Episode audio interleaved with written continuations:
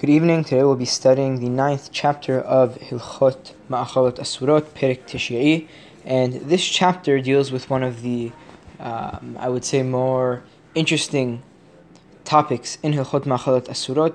That topic is Basar Behalav, the prohibition of eating milk and meat together. Now, there has been a great deal of literature in Halakha in regards to this topic, but HaRambam here covers it in a relatively short amount of chapters in halachot.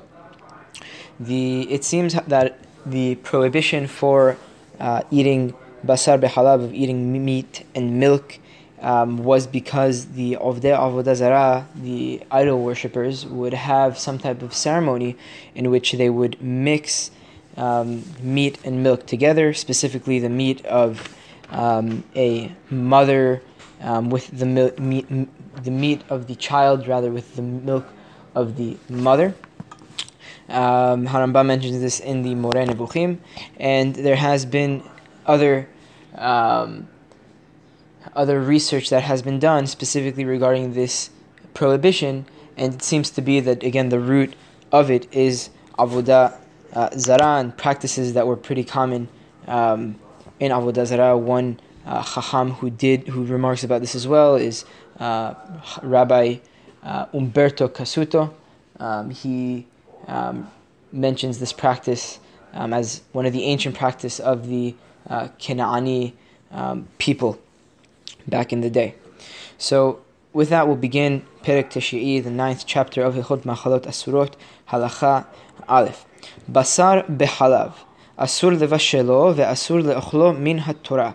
Milk and meat, it is prohibited to cook them together. And it is also prohibited to eat a mixture of milk and meat from scriptural law.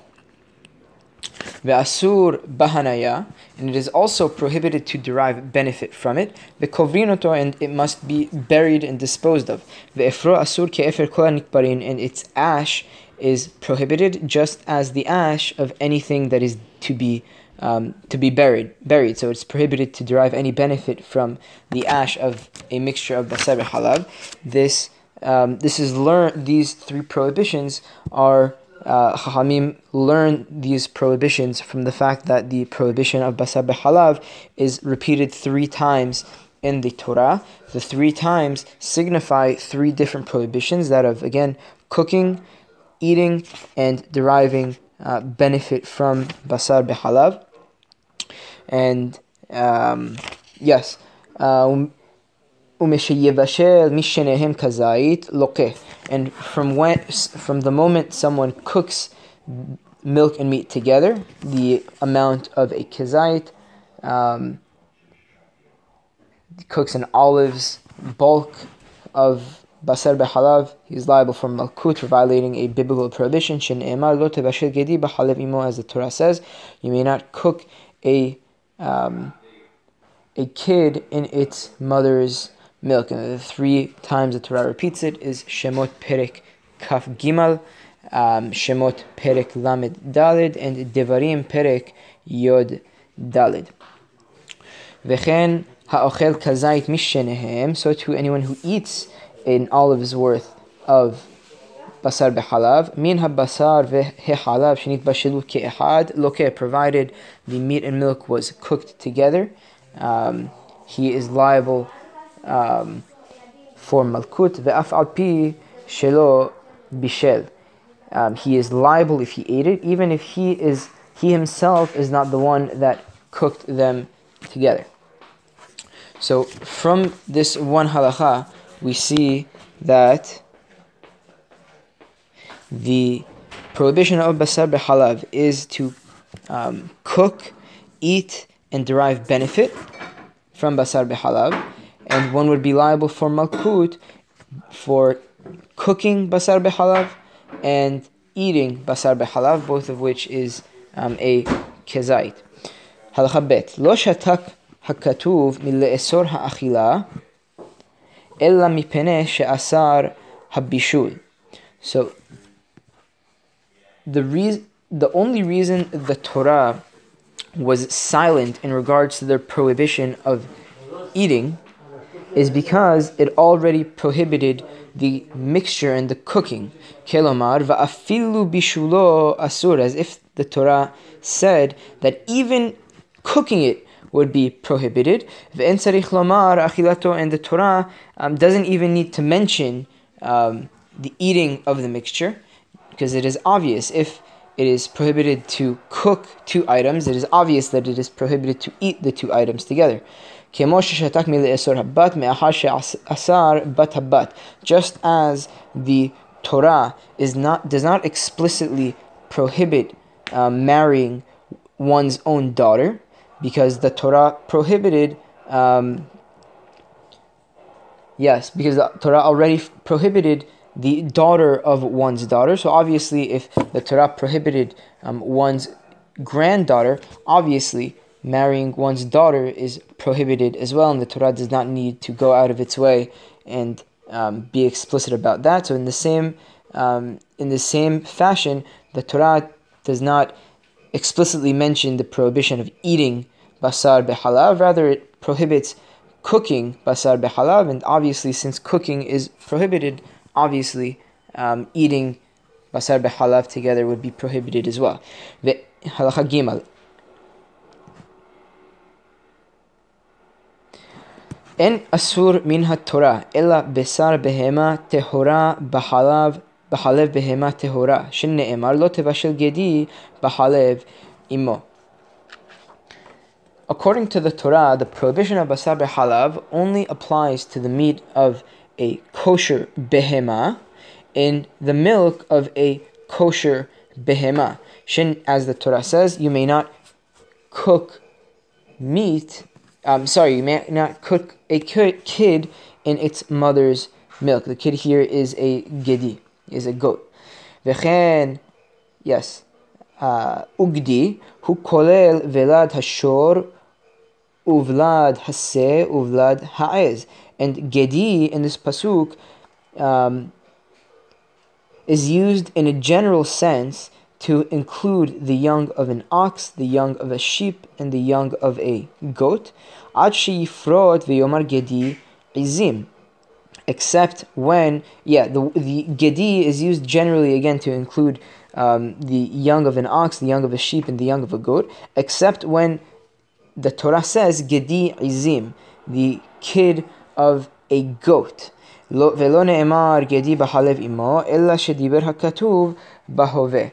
And a kid in its mother's milk, gedi bahalev imo, is mentioned specifically here in the Torah, because the Torah, as we mentioned before, speaks in what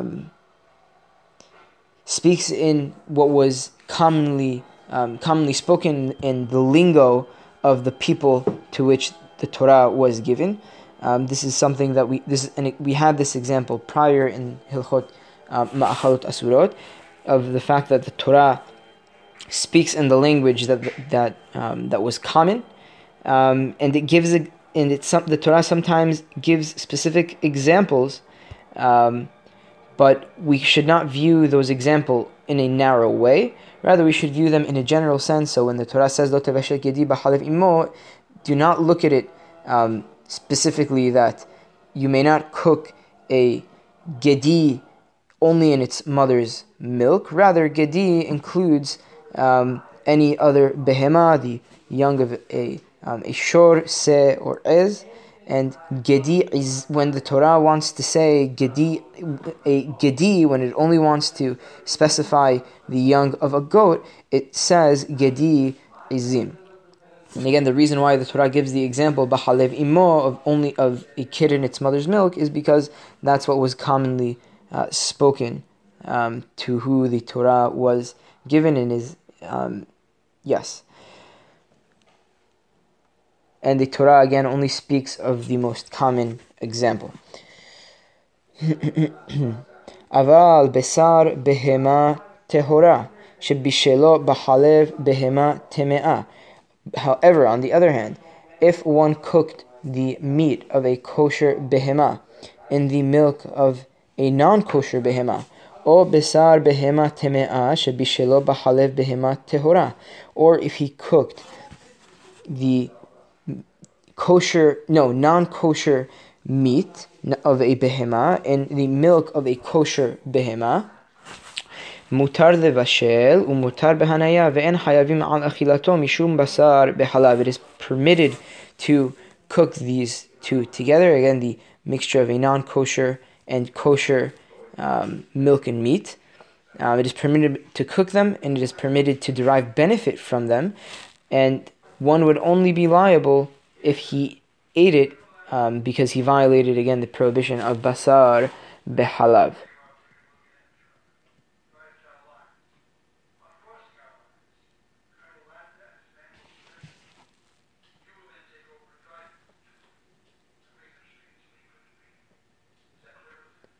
Yes. So again, the prohibition with eating it, mehila, yes. Hold on. But when one would not be liable for eating it from the prohibition of basar behalav. Yes, one would not be liable for eating it from the prohibition of basar behalav. Halachadali. Vechen besar haya va'of. Ben bahalev behema, ben bahalev haya, eno asur ba'achila min haTorah. So too, this Pesach halacha here follows the opinion of Rabbi Akiva. So the meat of a haya, an undomesticated animal, and the meat of a bird, whether cooked in the milk of another behema or the milk of a haya, eno asur ba'achila min haTorah. It is not prohibited to eat this type of mixture from scriptural law. Lefikach mutar levashelo umutar behanaya, and it is permitted to cook the two together, and it is permitted to derive benefit from them. Ve'asur ba'achila midivrei soferim kedei shelo yifshetu ha'am ve'yavou lidei isur basar behalav shel haTorah ve'yochelu basar tehora bahalev tehora. However, it's eating basar haya va'of with halav is prohibited from rabbinic law in order for the people not to extend the yes because not for the people for in order for the people not to understand the pasuk in the simple way and violate the prohibition of basar behalav from scriptural law, because they might come to eat the meat of a kosher and non-kosher animal together. Because from the simple reading of the Torah, the only thing that is prohibited is a kid in its mother's milk. Therefore, Hachamim prohibited any type of meat and milk and extended the biblical prohibition to the meat of a haya and the off. So just to recap these few halachot, they're extremely, extremely important. The biblical prohibition of lo tevashel gedi bahalev imo applies only to basar behema with halav behema. Yes, basar behema tehora and halav behema tehora. And behema are in the context of the behema. It's obviously a shor, seh, and ez. However, the Torah spoke in and gave the example of what was common, and the prohibitions are eating, deriving benefit, and obviously cooking basar behalav, and regarding Besar haya va'of, the meat of a haya and an off, it is not prohibited from scriptural law. Rather, it is prohibited.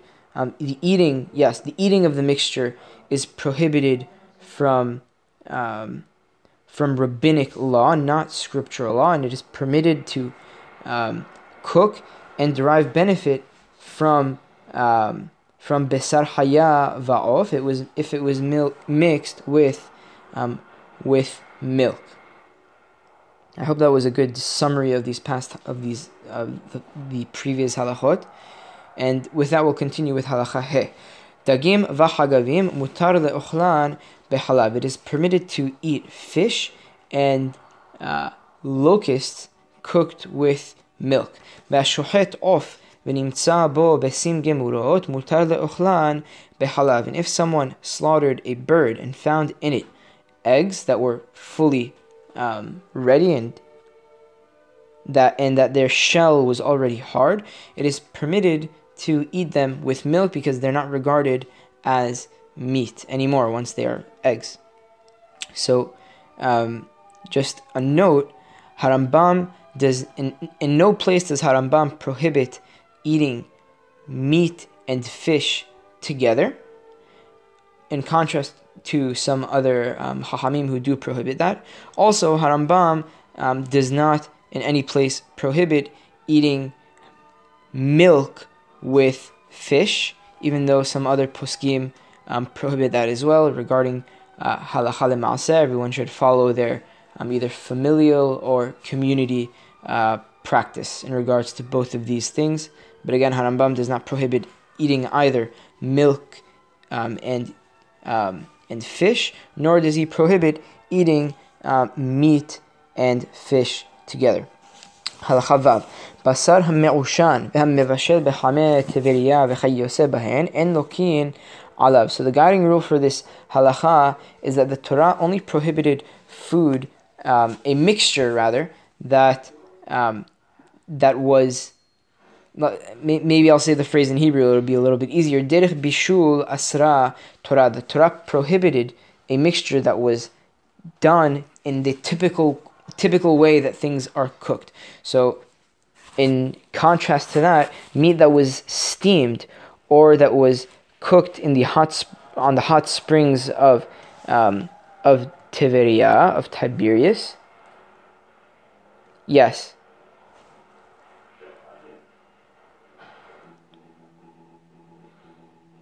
Yes, so one would not... Yes, if he steamed it with... Rather, if he... It seems to be that this halakha is speaking about if he steamed... Yes, if he ate meat that was steamed with milk vapor, or if he cooked the meat and milk on the hot springs of Tiberias, or any other type of cooking that is not the typical way people would cook, one would not be liable from scriptural law. So to someone who cooks meat in meh halav. As we mentioned before, meh halav is whey, W-H-E-Y, and it is also known in halachic literature as kos or megivina, and it's the liquid that's left after the process of the curdling of the milk into cheese, where there's some type of liquid that is left after the milk become cheese. So for the purposes of basar b'halav, it is not considered or regarded as milk. So someone who cooks meat with whey, or b'halav meta, or with the milk of a animal that died on its own and was not slaughtered, or bahalev zachar, or with the milk of a male animal, or shebishel dam behalav, or if he cooked meat with blood, patur, he would not, he would be exempt. Ve'eno lokeh al achilato mishum basar behalav. He is exempt, and he would not be liable for violating the prohibition of eating milk and meat together. However, it seemed that he would be liable for eating a nevela or the or helev, or eating blood. So for that he would be liable, but he would not be liable for eating basar behalav in the cases that I just mentioned. She'en isur basar behalav hal al isur nevela o isur helev, because the prohibition of basar behalav does not take effect on the already existing prohibition of nevela or helev. She'en kan lo isur kolel velo isur mosif velo isur bat ahad, because in none of these cases is there the exception, because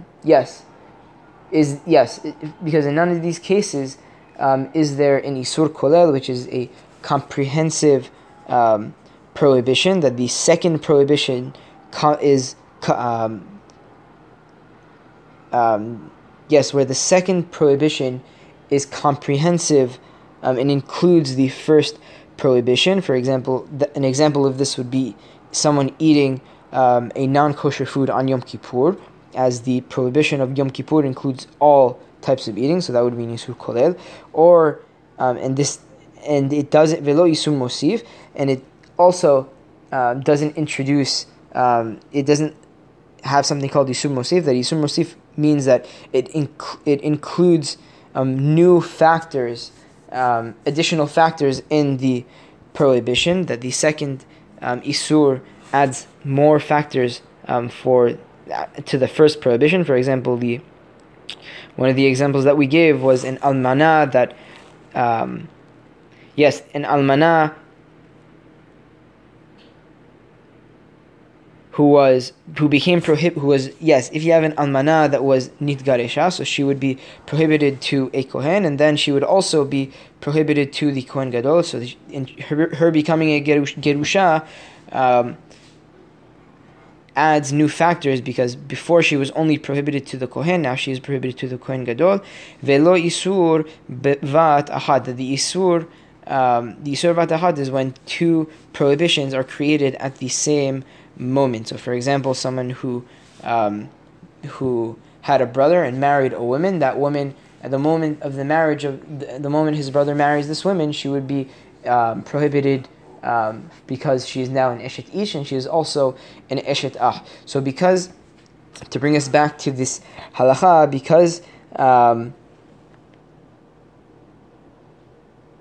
the prohibition of Basar B'Halav can't take effect on the already existing prohibition of Nevela and Halev, because it is neither a Isur Kolel, or Isur Mosif, or Isur B'Vat Ahat. Someone who cooks a fetus with milk would be liable. To someone who eats it would be liable as well. However, someone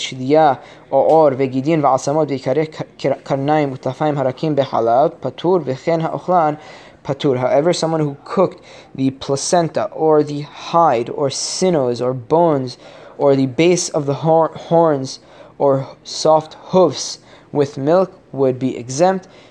And also, someone who eats the mixture with milk, eats one of these things with milk, would be exempt as well, because it's not regarded as, none of these items are regarded as meat. Halacha het, basar shenafal letoch hechalav, or halav shenafal letoch habasar v'nitbashel imo shi'uro benoten ta'am. Now we'll move to different types of mixtures that may occur. Regarding basar b'halav. So if meat fell into milk, or if milk fell onto a piece of meat and was mixed in it,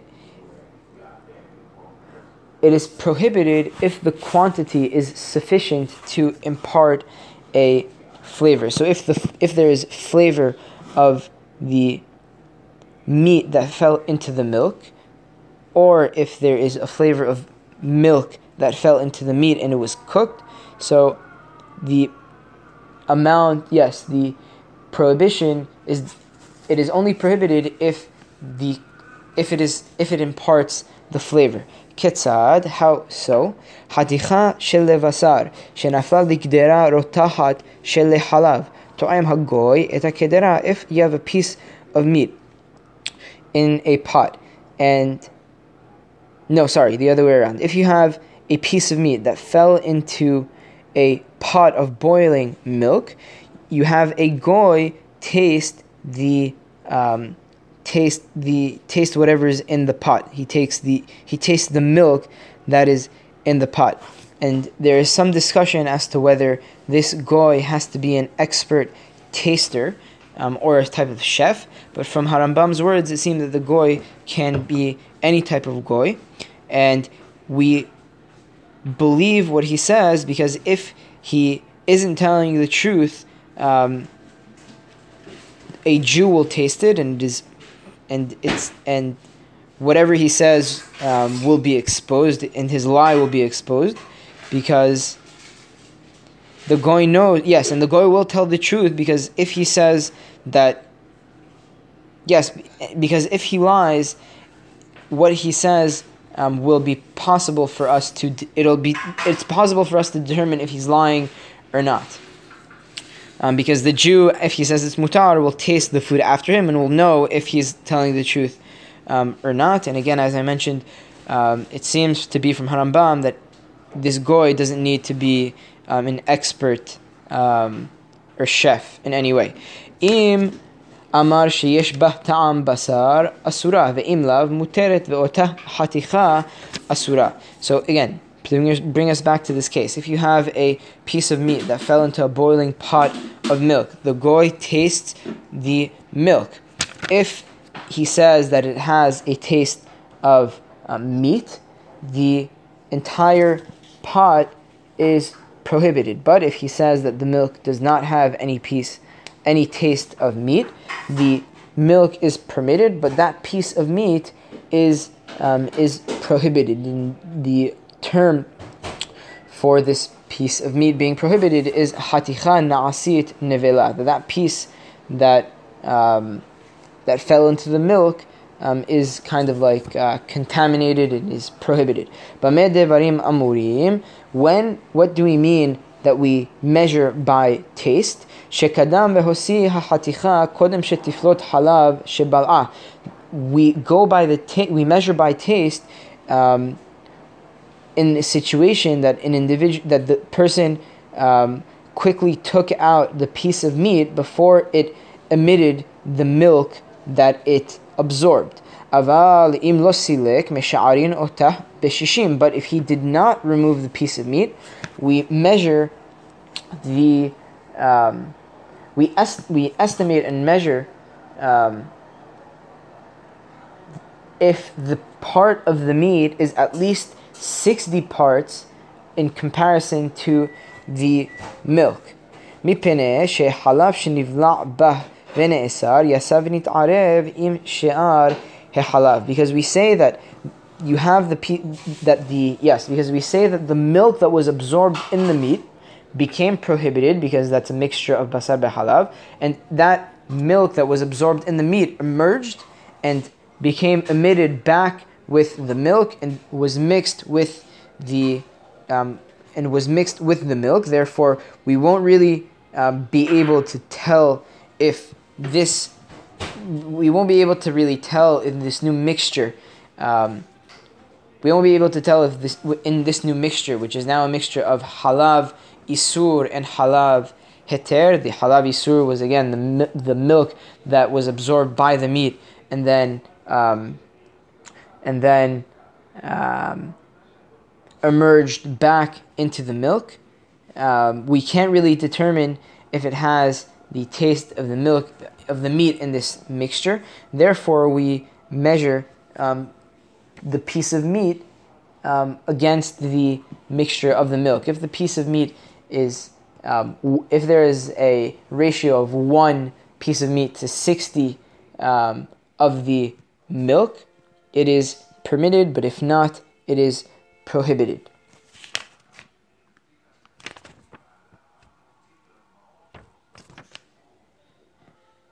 And just to recap again this halakha, it's a little bit technical and detailed. So you have a piece of meat that fell into milk. Okay? The rule is shi'uro b'noten ta'am. We measure if the meat gave any taste to the milk, or vice versa, if milk fell onto a piece of meat and was cooked with it, we measure based on if either gave taste to the other. So, for example, the example Harambam gives is a piece of meat that fell into a boiling pot of milk. So we have a non-Jew taste the mixture. If he says that it has, if the mixture has a taste of meat, it is prohibited. But if not, it is permitted, but that piece of meat that fell in is prohibited. And Harambam continues and says that we only measure by taste if the piece of meat is removed before it can emit the milk that it absorbs. So the assumption here is that you have the piece of meat that fell into boiling milk. The assumption is that the meat absorbed some milk and then emitted milk back into the pot of milk. So again, we only go by ta'am in a situation in which the meat is removed from the pot. But if he did not remove the meat from the pot of milk, we measure by a ratio of 1 to 60, and because now it would be a mixture of something called min bemino, of the same of two items that are the same, because we say that the milk there was milk that was absorbed in the meat, and now it is a mix, and now that milk is asur, and the milk that was absorbed in the meat emits back to the pot, and we can't really tell. And we can't really measure by ta'am because now it's one whole mixture of milk that was absorbed by the meat and was emitted by the meat. So you have one pot of milk, of only milk. Some of the milk is prohibited, some of the milk is permitted. So what we do is that we measure and have a ratio of 1 to 60. If there is a 60 to 1 ratio of 60 being the milk and 1 to the meat, the mixture is permitted. Halakha tet. Nafal halav letoch kedera shel levasar. To'amim et ha'chaticha shenafal aleha halav. Im en bah ta'am halav hakol mutar. Yes, hakol mutar. So if milk fell into a dish of meat, the piece of meat upon which the milk had fallen should be tasted. If there is no taste of milk on the piece of meat, the entire dish is permitted. But if the piece has some taste, if that piece of meat tastes like milk, so if that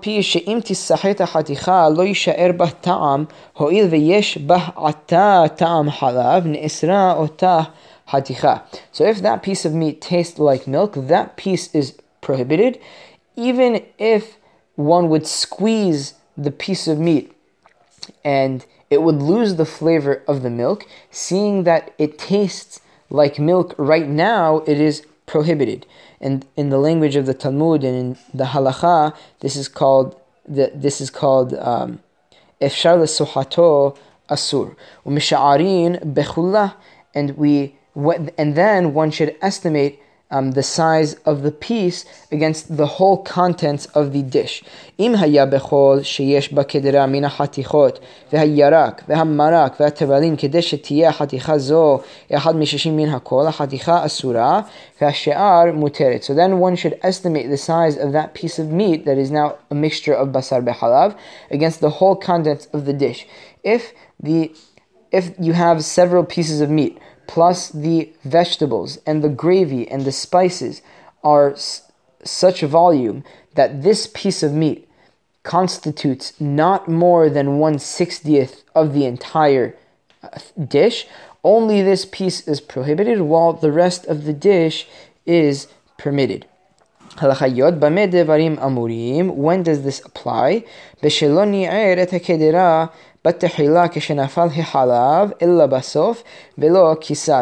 applies when the pot was not stirred. Yes, if the pot was not stirred at the beginning, when the milk fell in, but it was only stirred at the end, and the pot was not covered, and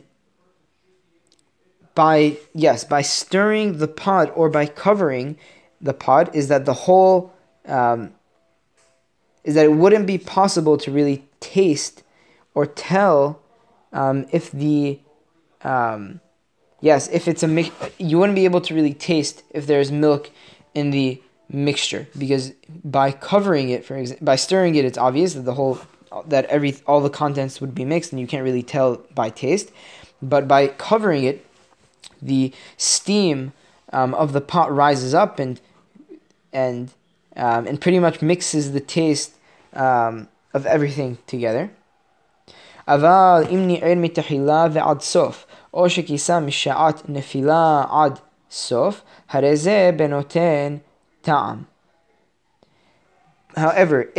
the contents of the pot were mixed from beginning to end, or if he covered the pot from the moment the milk fell until from right after the milk fell until the end of, that it was mixed, we determine, it depends on whether the milk gave flavor to the dish. המרק או לתוך החתיכות ולא נודע לאיזה חתיכה נפל, נוער את הקדרה כולה עד שיתערב הכל. So too, if a piece of milk fell into soup obviously of meat, or onto a few pieces of meat, and we don't know onto which piece the milk fell, נוער את הקדרה כולה עד שיתערב הכל. One should mix the entire pot until the entire pot is totally mixed, in order for all the contents and everything in the pot to mix together. If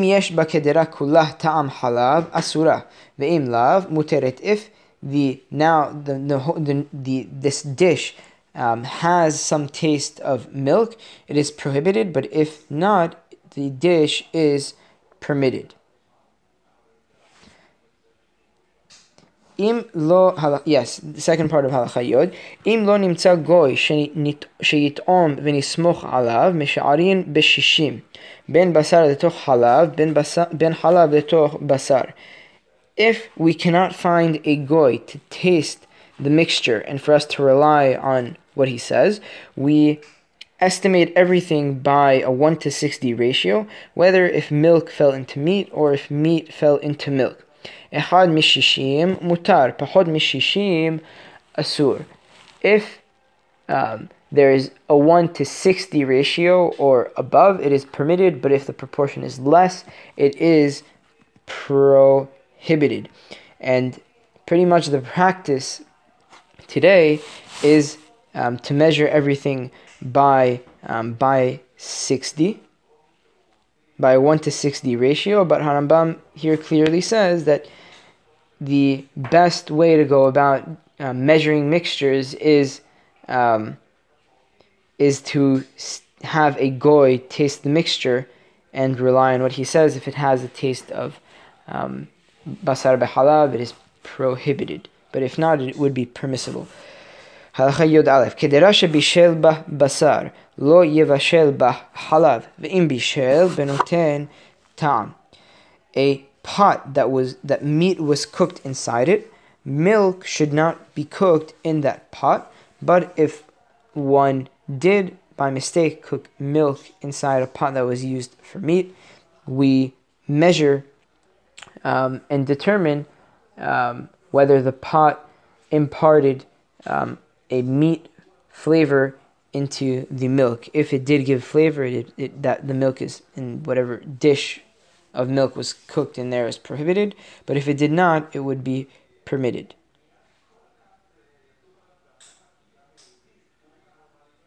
And we'll get into a little bit more of these details later on in Perek Tetvav and Perek Yod Zayin as well, in the details of these types of mixtures.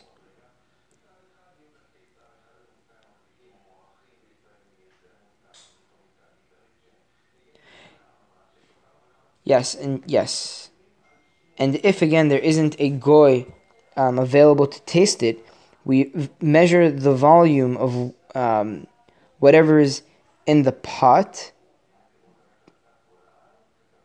Yes, we basically do a type of water displacement in regards to the contents of the pot and see if everything in the pot, and see if the items, we pretty much determine and try and determine how much the pot absorbed of the, and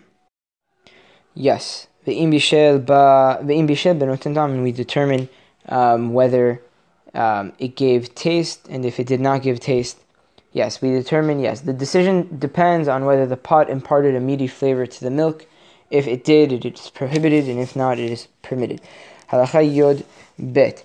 Hakehal asur midivrei soferim she'en basar shenitbashel b'halav shechuta asur me'atorah kemo she'ba'arnu. The udder is forbidden by the Chachamim, on authority of the Chachamim, because although according to the Torah, meat that is boiled in milk obtained from an animal after shechita was done on that animal is not forbidden, as we mentioned previously in Halacha Vav. Hakehal, so it's prohibited. Yes, again, the kehal is asur midrabanan. Hakehal shekirao umerek hahelev hehalav rather shebo mutar lisloto ul ochlo. If the kehal, the udder, was torn open and rinsed out of any milk that was inside it, it is permitted to roast it and to eat it. Ve'im kira'o sheti va'erev v'taho ba'kotel ad shelo nish'ar bo lahluchit halav mutar levashelo im habasar. Also, if the kehal was cut vertically and horizontally, and it was rubbed against a wall to remove any liquid or moisture of milk that may be inside the udder, it is permitted to cook the kehal with meat. Kehal shelo kira'o ben sheliktana shelo hinika ben sheligdola asur levashelo. So, kehal that was not torn open, whether if it was for a young animal that did not give milk, or regarding an animal that did give milk, asur levashelo ve'im avar uvishelo bifnei atzmo mutar leochlo. It is prohibited to cook it, but if one violated this and did cook it by itself, it is permitted to eat it. And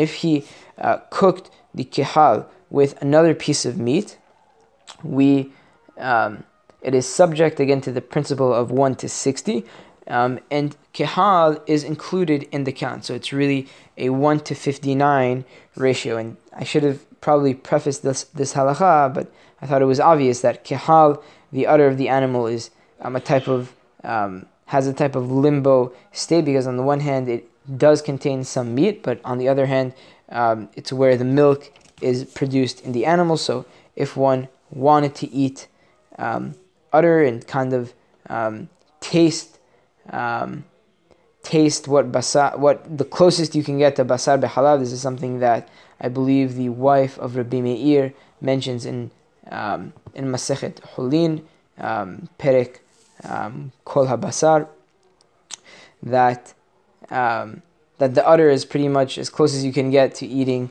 basar behalav. So if you follow the process of what Harambam laid out again, either to kira'o umerek halav shebo, it is permitted to, if you tore it open and rinse out all the milk that is inside, it is permitted to roast and eat it.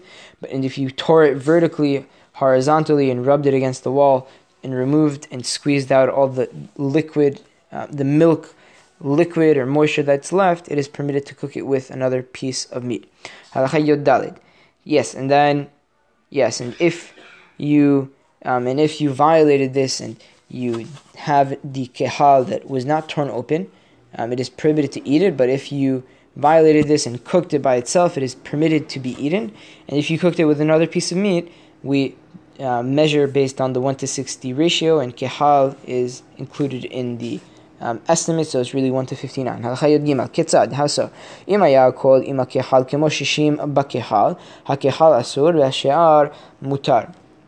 If the entire thing, including the udder, is 60 times that of the udder itself, the udder is forbidden, and the remainder of the meat is permitted.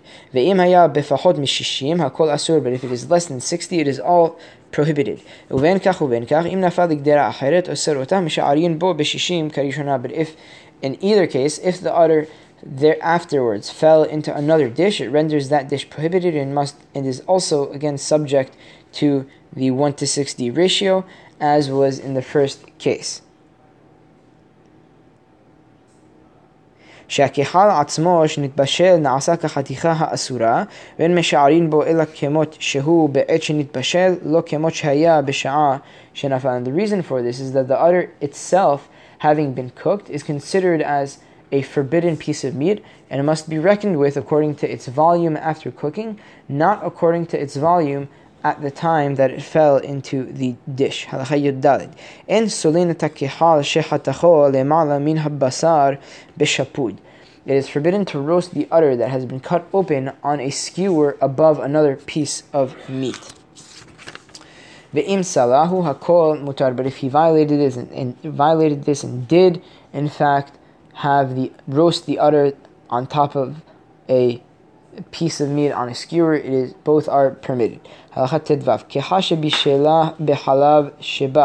stomach of an animal that was cooked with milk that was inside it, muteret, it is permitted. It is not considered as a mixture of basar b'halav. She'enu halav illa harehu katinofet she'arei ishtaneh b'me'ayim, because the milk that is inside the stomach of the animal is not regarded as milk, rather it's regarded as the waste of the animal, because it totally, during the digestive process, the milk that's inside it and all the food that's inside it is regarded as pirsha be'amma in the language of the Rif and of the Talmud, and is not regarded as a mixture of basar.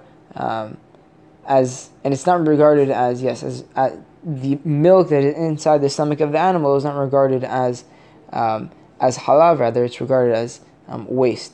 Halakha tetzayin. Asur ha'amida gevina be'ora keva shelishchuta. It is prohibited to curdle cheese in the membrane of the stomach of an animal that was slaughtered according to the laws of shahita.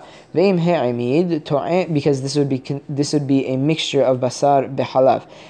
Ve'im he'amid to'emet ha'gevina. But if he did curdle the cheese in, again, the membrane of the stomach of an animal, that shahita was performed on this animal, the cheese should be tasted. Im yeshbah ta'am basar asura, if it has a taste, if it tastes somewhat like meat and meat imparted some of its taste on the cheese, it is prohibited. Ve'im lav muteret b'penei shehama'amid davar mutarhu. But if the cheese does not have any taste of meat, it is permitted, because the curdling agent is something that is permitted. Shekevat shehutahi, because it is the membrane of the stomach of an animal that was slaughtered. Ve'en kan illa isur basar behalav sheshiguro benoten ta'am. And the only prohibition applicable in this case is that of basar behalav, which depends on whether the meat and the membrane of the animal, which is meat, which is basar, gave taste in the cheese, which would be halav. So again, if it did obviously give taste, that is prohibited, but if not, it is permissible. Halakha tetzayin, the second part.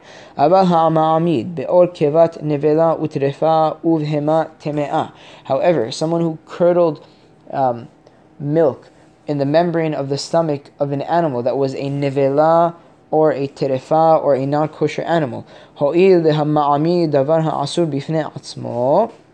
since the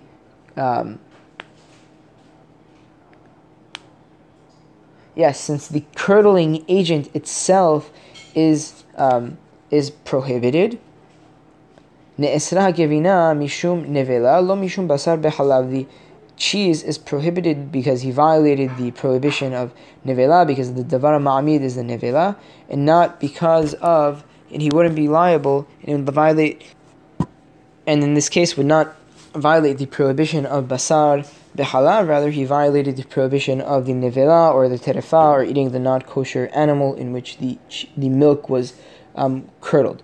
Because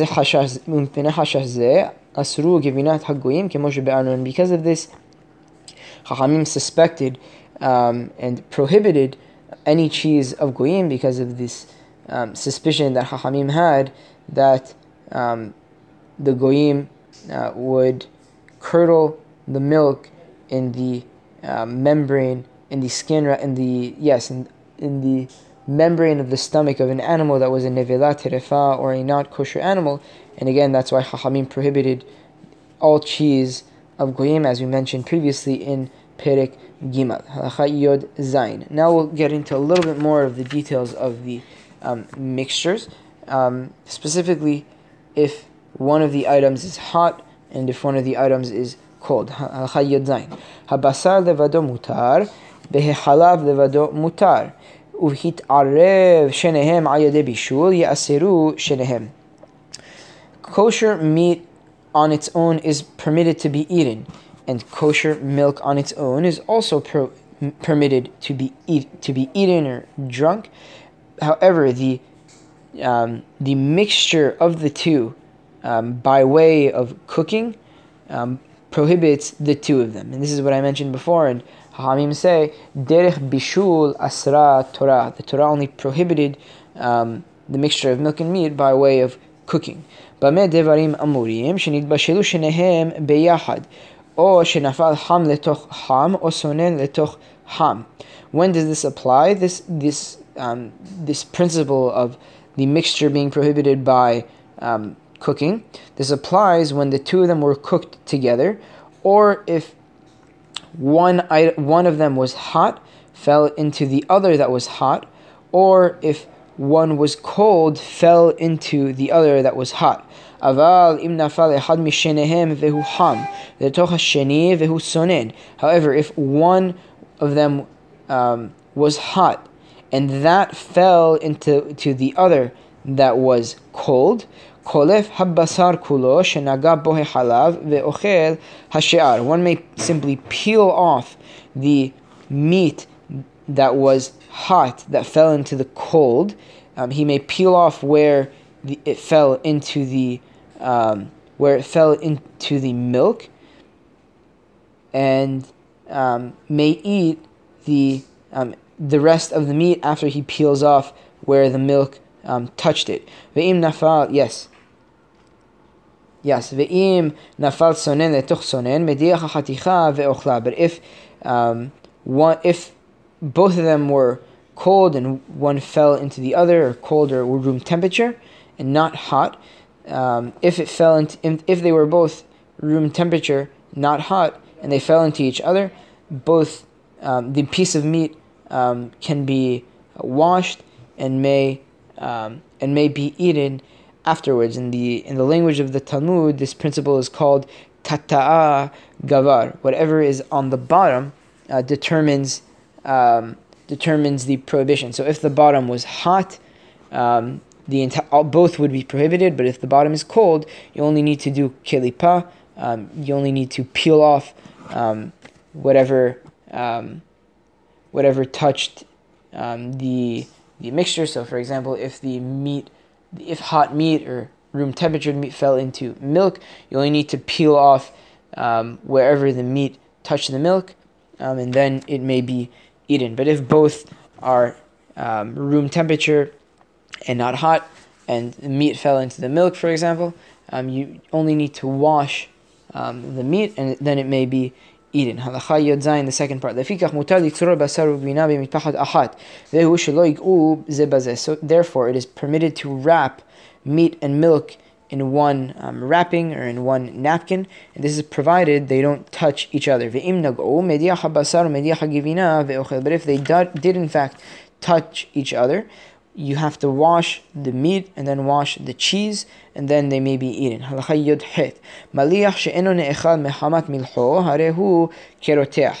A salty food that is so salty that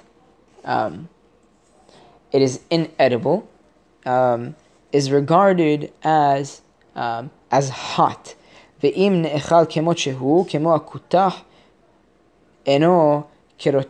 However, if it is salty, but it is not inedible, and it is eaten, for example, like a dairy porridge, it is not considered rotah. It is not considered to be hot. And there are some poskim that differ from Harambam and say that it doesn't necessarily, that maliyah does not necessarily have to be to the degree that it cannot be eaten, but here Harambam is clear and regards maliyah only that maliyah is only considered maliyah if it is that it is inedible because it is so salty, and only that would regard it as roteh. Of shahut shenafal halav ole kutach sheyesh bo halav, a bird or chicken that was slaughtered that fell into milk or into a porridge that contained milk. Im hayhu mediho umutar, if it was raw, it may be rinsed and eaten afterwards. Ve'im sedi kolfo, if the bird, however, was roasted, he must peel off wherever it touched the milk, and then it can be eaten. Ve'im hayabo pelahim. However, if the bird was sliced, and for example, if you want to picture this better, if you have, for example, a hot dog, you know how on the hot dog it has certain slices and inside the hot dog, so that's pelahim. Or shehaya metubal bitvalim venafal halav ulekutach, or if it was spiced, which would cause the kutah or the halav to absorb it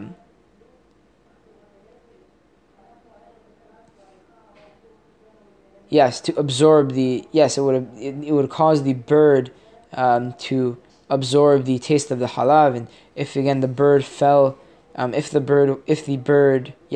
example the bird or the chicken had pelahim, or if it was spiced and fell into halav or kutah, milk or parts that contain milk, it would be prohibited because metubal is considered harif, is considered spicy and considered hot, thereby absorbing the milk.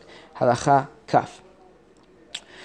Asur leha'alot ha'of im ha'gevina al ha'shulchan shehu ochel alav gezerah mishum hergel avera shema yochal ze im ze av al pi she'of behalav asur midivrei soferim. It is prohibited for one to... Yes, it is prohibited to have poultry and cheese on a table because one may develop the habit and violate the isur and eat one with another, even though the prohibition of eating milk and off and poultry or bird is only prohibited midrabanan.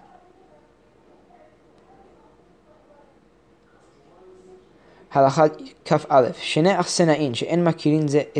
you have two guests at an inn who don't know each other, they may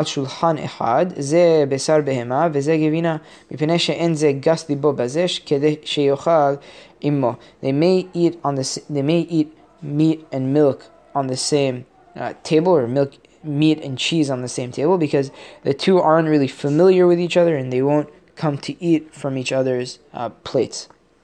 Dough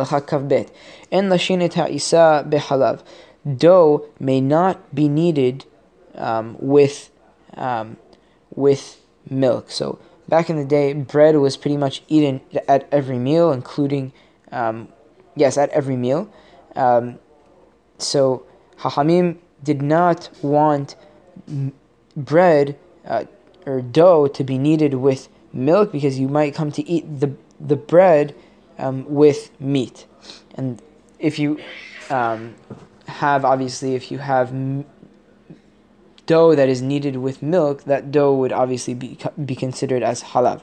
Ve'im lash kol hapat asura mipeneh hergel avera shema yochal bah basar. But if one violated this and did knead dough with milk, the entire bread would be prohibited, because one may develop the habit of violating the isur and may come to eat the bread with meat. With the bread, obviously, that was kneaded with milk, it might come to eat it with meat.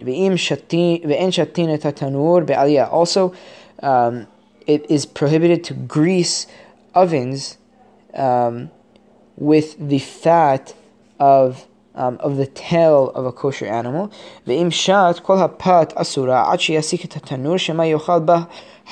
And if he violated this and did grease the oven with the fat of the tail of the kosher animal, the entire bread would be prohibited until the baker first heats the oven and gets rid of the fat that is in the oven, because you might come to eat the bread that was baked in an oven that was greased with fat of the tail with milk. But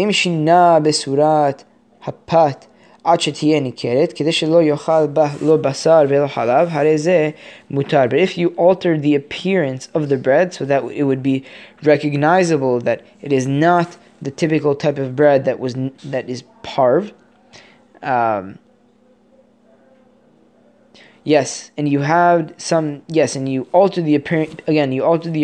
of the bread in order for people to know that it is either meat or dairy and it's not parve. In order for someone not to come to eat it with meat or milk, it is permitted. Bread that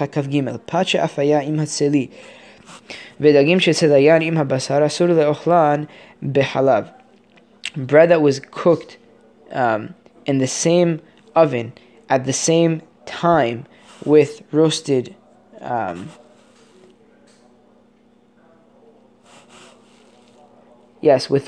meat. Also, fish that was also roasted with meat may not be eaten with milk. Yes, and this is all provided. This is all assuming that the bread that was baked with meat and the fish that was baked with meat is baked at the same time in the same oven, even though they don't touch each other. And it seems that even though the rule is reha, typically reha lav miltahi, that the steam and the smell of one item is not considered to be substantial enough to prohibit another item. Chachamim were more strict in regard to bread, because bread is typically eaten with everything. So Chachamim made this gizera only regarding bread, and regarding dagim, and regarding fish, because fish also, it seems, may have been eaten with milk. So just to recap, bread that is cooked with roasted meat, or fish that was cooked with meat, that was roasted rather with meat at the same time in the same oven, is prohibited to eat with halab, with milk. Halacha Kav Gimel. The second part. Ke'ara she'achlu bah basar uvishelu bah dagim otan hadagim mutar le'ochlan bekutah. If one cooked fish in the dish out of which meat was eaten, he may eat that fish together with porridge that contains some dairy in it. In halachic literature, this is something called nat barnat dehetera. This is it's kind of like, you can think about it in the following way, that it's a secondary taste. It's two items that are permitted. So the first item that is permitted is the kosher meat, and the second item that is permitted is the fish. So the we say that the taste of the meat that was cooked in this ke'ara, in this dish, that meat gave some type of taste to the dish, and then that dish gave taste to the fish. However, because both of the items are heter, it is permitted to eat the fish with the kutah. And the Radbaz adds that even that this is not limited to if the fish was cooked in a... The Radbaz comments that if this ka'ara was... That ka'ara meat was cooked in it previously. Yes, because the secondary taste of the basar, the taste of the basar that was absorbed into the ka'ara, and then the ka'ara that emits the taste into the dag, does not prohibit the dag to be eaten with halab. However, there are some poskim that disagree, but again, here Harambam's position is clear, and I believe Maran Shulchan Aruch rules this way as well. And again, it's not barnat tehtera, if anyone wants to look this up.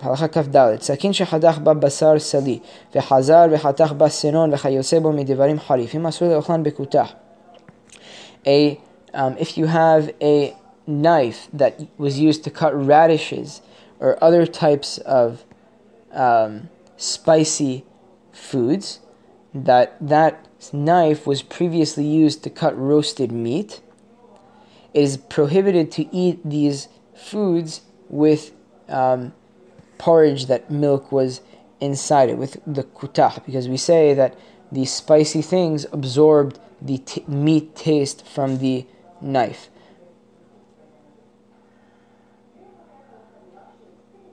Aval im hatach bah kishut o avatiyah gorer mekom hatach vehaochel hashe'ar behalab. However, if he did in fact cut with this knife that he used to cut roasted meat, and he used this knife to cut kishut v'abatiyah, cucumbers or melons, you have to scrape away the surface of the cut, and you can eat the remainder with milk. And the difference between this halakha and the previous halakha is that this halakha, the foods are spicy and absorb from the knife the taste of the meat.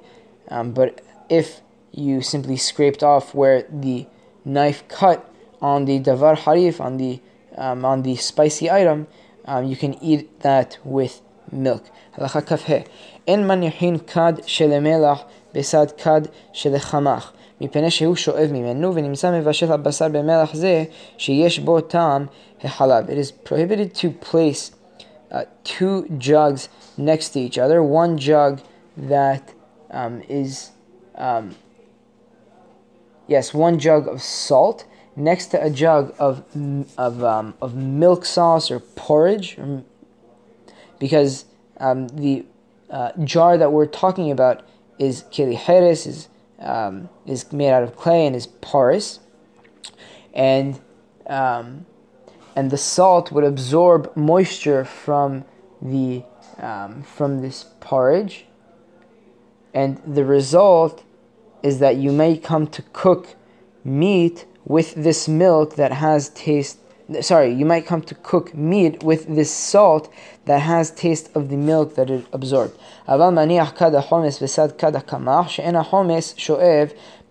But you may place a jug of vinegar next to this jug of porridge, because the vinegar wouldn't absorb the moisture from it. Halakha kavav mi she'achal gevina o halav tehillah mutar le'echol acharav basar miyad. Anyone who ate milk or cheese, and then after wants to eat meat, he is permitted to do so right away. This is provided he washes his hands and cleans his mouth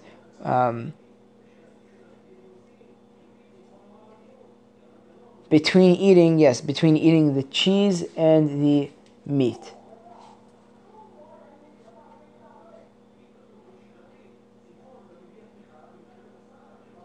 Yes. And how exactly should he clean his mouth? If he eats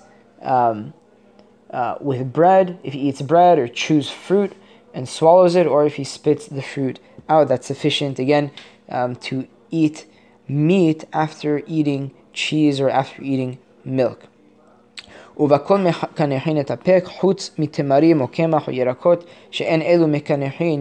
is permitted to clean the mouth with any food aside from dates or flour or vegetables, because these items don't clean the mouth sufficiently. When does this apply? This applies only to regarding meat of a behema or a haya.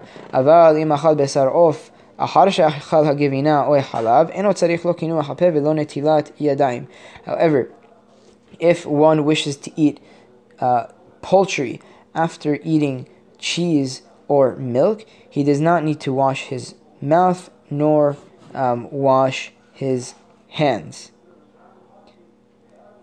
And the reason for this is because the meat of behemot and hayot are similar in texture, because they're tougher than the meat of a chicken or the meat of they're tougher than chicken and other poultry, and that's why you would need the kinuah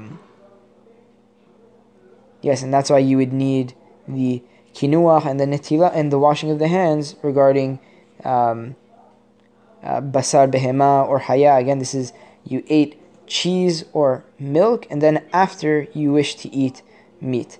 And notice that Harambam does not make any distinction between soft cheese and hard cheese. Rather, it seems that any cheese or milk that one eats, he would require kinuah hapeh, the cleansing of the mouth, and netilah, and washing the hands, provided it is the meat of a behema and a haya. Halakha kaf het. Misha achal basa, and he doesn't need to wait any time. Just again, the kinuah and the netilah is sufficient again for the basar behema or haya. Halakha kaf het, final halakha of this lengthy chapter. Misha achal basar batahila. Ben basar behema, ben basar off. Lo yochal acharav halav. Achi yisheh benehem kedei shi'ur seuda acheret. Vehu kemo shesh sha'ot mipenei she'abasar she'leven hashinaim she'eno sar bakinuach. Anyone who ate meat, whether the meat of a behema or an off, or obviously the meat of a haya, he may not eat after it milk until he waits between them the period of time equal to the interval between one meal and the next, which is about 6 hours. And back in the day, they would typically eat two meals a day, one meal at the 4th hour of the day and one meal at the 10th hour of the day, which is about 6 hours, because of the fragments of meat that stick to the teeth that is not removed by kinuah, by simply cleaning the mouth, as was the case with someone who first eats cheese or milk and then wishes to eat meat. And this Pesach halacha follows the Rif and the Gemara as well. I forget which Amora makes this Pesach. It might be Mor Ukva, but again, anyone who eats meat, any type of meat, must wait about 6 hours to eat cheese or milk. And with that, we finish this lengthy and pretty difficult and technical chapter of Perek Tet. Be'ezrat Hashem, we'll study Perek Asiri, the 10th chapter, tomorrow. Baruch Adonai La'olam, Amen ve'Amen.